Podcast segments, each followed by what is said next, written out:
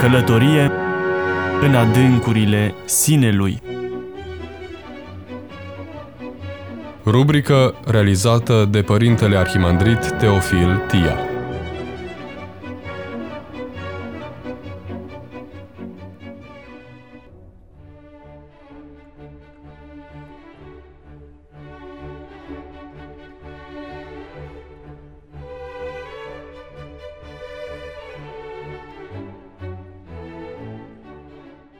Dragi radioascultători, am intitulat rubrica de astăzi Înfrângeri și triumf în viața femeii postmoderne. Constatăm că emanciparea femeii nu a ajutat-o în totdeauna. A trebuit, în multe cazuri, să-și dubleze eforturile, adăugând, de fapt, muncilor de la domiciliu jobul. La serviciu, uneori a trebuit să se mulțumească cu o retribuție inferioară bărbatului și să-și dezvolte o serie de abilități categorice, intransigente, pentru a răzbi, transformându-se într-un subiect pseudoviril, cu o identitate mai aridă, mai desfigurată. Adeseori s-a suprapus lupta militantă a feministelor pentru emancipare, care se revoltau contra vechilor privilegii masculine, cu un război contra bărbatului, dar imitându-i acestuia tocmai atitudinile negative și chiar punându-le în act. Toate acestea au drept consecință la nivel de cuplu și de familie anxietate, consum de energii, tulburări și epuizări nervoase, cu efecte negative asupra raporturilor interpersonale și asupra calității vieții în doi.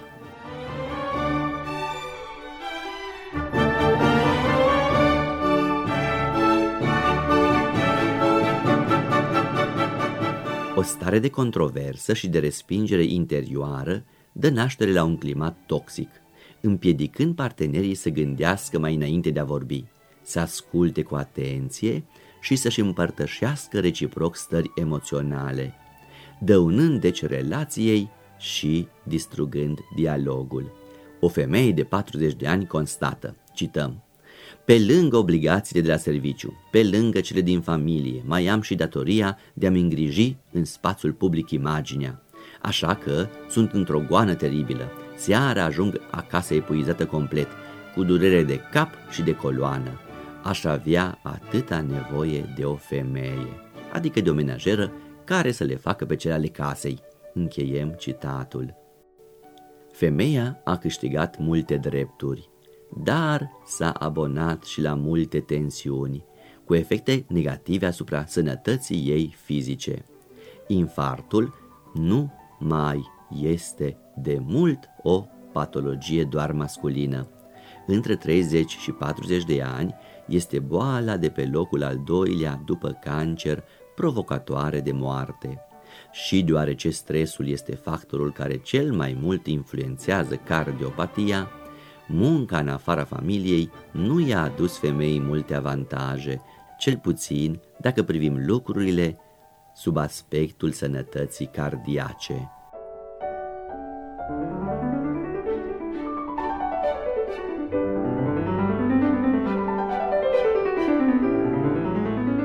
A aparține astăzi la sexul frumos nu mai este așa cum arată publicitatea. Televiziunea arată o femeie dinamică, care domină bucătăria și curăță prin casă de la înălțimea unor pantofi cu toc cui, care se preocupă de corpul ei, ce trebuie să rămână permanent tânăr și seducător, căci trebuie să-și placă atât ei, cât și bărbatului. Revistele pentru femei urmăresc nu să formeze cultural, ci să determine la cumpărături de orice fel lumii feminine este adresată piața publicitară, deoarece consumatorii acestor reviste, femeile, sunt și responsabili cu achizițiile, în proporție de 80% dintre familii. A fi mamă e o mare realizare, chiar dacă maternitatea astăzi este tot mai amânată. Iar cele care nasc nu întotdeauna și reușesc să fie mame. Pentru aceasta, este necesară o reatașare de valorile maternității.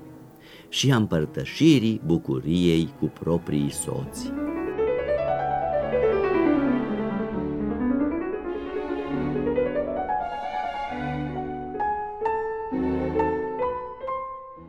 Femeia postmodernă dorește tot mai mult să fie tratată ca tovarășă complementară, nu ca antagonistă sau ca ființă mai fragilă care trebuie protejată și compătimită. Unele femei au ajuns la concluzia că este foarte adevărată o zicală din bătrâni. Mai bine e să mănânci un cartof singură decât carne ca sclavă. Femeia postmodernă a constatat, după ce a răsturnat bărbatul de pe tron, că acesta nu e deloc un rege în exil cum credea ea ci un copil înspăimântat. Așa că ea constată că a învins într-o mare bătălie, aceea a emancipării, dar simultan își dă seama că această luptă trebuia dusă în doi, adică trebuia să-l aibă pe bărbat drept aliat, nu drept dușman. Nu degeaba, tinerii de astăzi pretind un plus de competență în domeniul intimității și vor să înțeleagă esența unui raport de cuplu.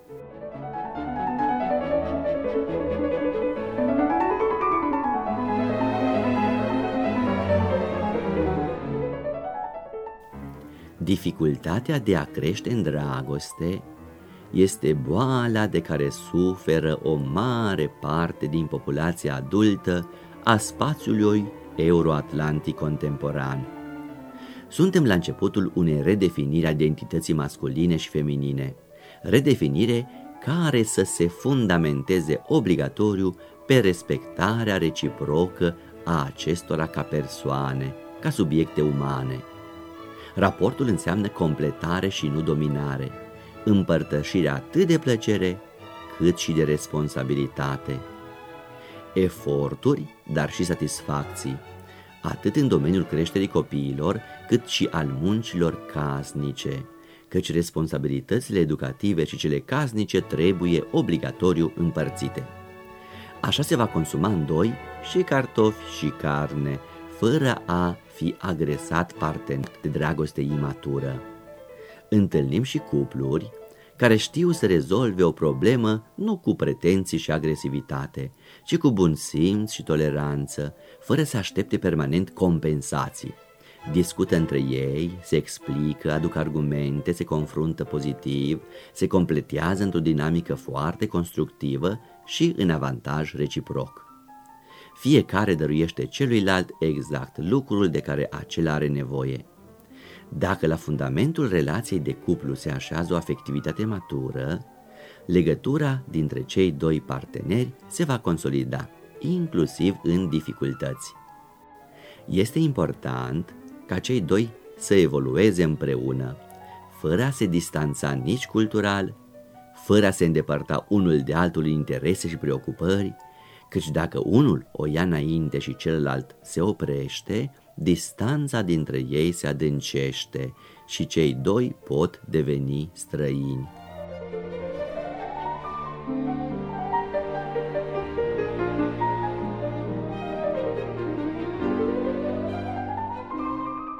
În emisiunea viitoare vom încerca să inventariem avantajele vieții de familie în comparație cu cele ale așa numitului single.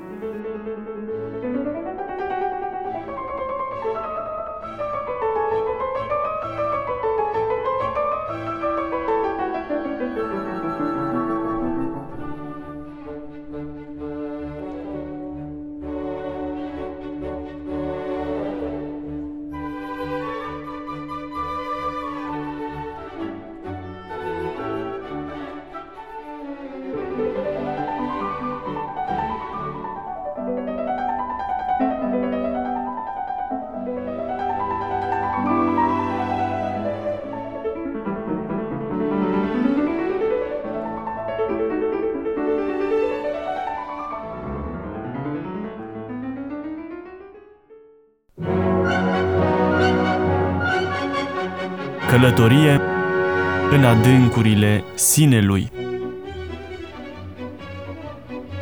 Rubrică realizată de Părintele Arhimandrit Teofil Tia.